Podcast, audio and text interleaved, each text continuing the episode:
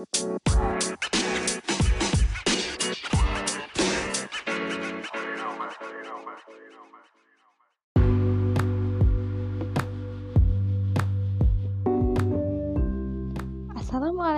warahmatullahi wabarakatuh. Hello, good people. Welcome to the Top Podcast. How are you today? I hope you are always in good condition. I'm Anna Priscilia. In today's lesson, we are going to learn about telephoning skills. If you find out about phone skills, you are in the right place because in this part I will share about telephoning skills like how to start a phone call, taking and leaving a message on the telephone, and how to ending a phone call in the next 10 minutes to help you develop your telephoning skills. The first subtopic is about how to start a phone call in English. On the phone, you cannot use your smile or body language to communicate feelings or ideas. You only have uh, your voice. You must be seen smiling on the telephone so that the other person feels happy to talk to you. This is especially true at the start of the call. Are you callers or recipients? You need to include basic information immediately so you can continue and deal with the problem. So, what are the basic things you need to discuss at the beginning of the call? Well, that's what we will learn in this lesson. If you are a recipient, you must answer calls with greetings and some things to identify yourself and the company. At a very simple level, it might sound like Good morning. This is Anna and the city contractor. If you call, you also have to identify yourself before you ask to talk to someone. After you identify yourself, what is the next step? Well, as a recipient, then you want to connect the caller with the right person. But before you do that, or before you receive a message if the person is not available, you want to find out why the person calls. So you will ask about the purpose of the call. Now let's move to how to take or leave a message on the phone in English.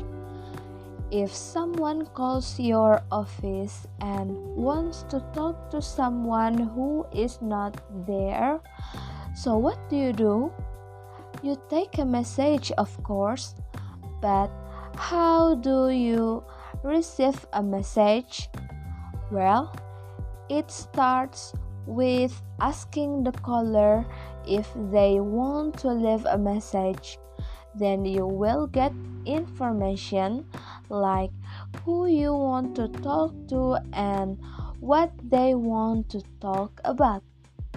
Also, don't forget to get a caller number so that the person can call them back.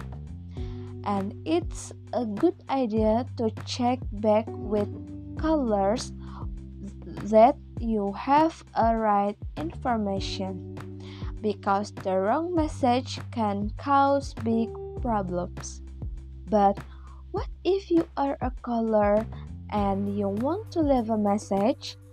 Well, you can ask if you can ask the telephone reception whether you can leave a message for someone who is intended at the company. and then you will give all the important details as you want to talk to, what you want to talk about with them, and your telephone number. And the last is how to end a phone call. Well, for starters, one thing you want to avoid is just suddenly saying goodbye. To end a business call professionally, there are three simple steps to follow. What can we say to end the call politely? To end the business call professionally, there are three simple steps to follow. The first one is the signal you want to end. Signaling you want to end the call often starts with a word like good, so, or okay. These words indicate that you want to change the topic of conversation. Then you thank the person and you say you have to go or give general comments. You might have noticed two different expressions you have to leave. Repeat after me. First is I might have to go. And the second is a friendly way to say I need to go.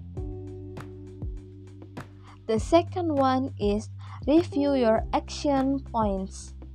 Review the actions you have discussed. Often, this means starting what you will do next, like I will send a tomorrow file. And if you want to confirm what other people will do or what you will do, you can change your statement using the tag that might sound like so you will review the proposal next week, right? Some other examples reviewed the next test.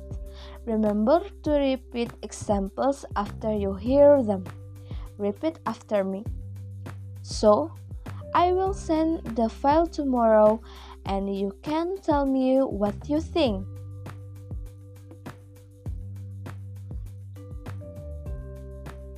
Or, alright, so we will chat again next week, right?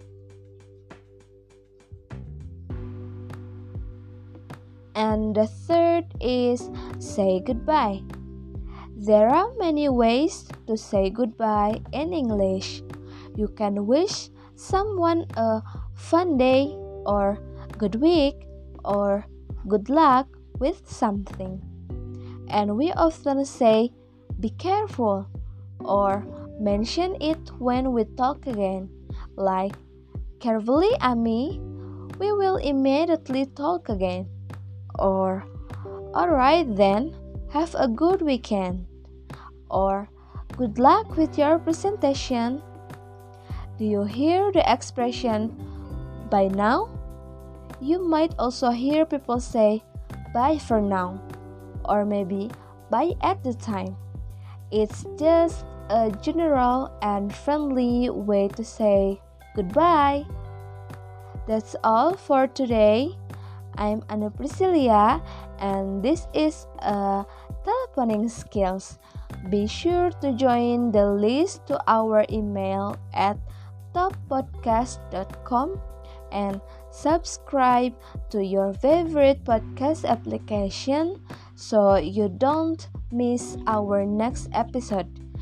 If you have feedback about episodes today, send a message on our IG at Top Podcast. Thank you for joining. Stay healthy and keep spirit. Have a nice day. Goodbye. Wassalamualaikum warahmatullahi wabarakatuh.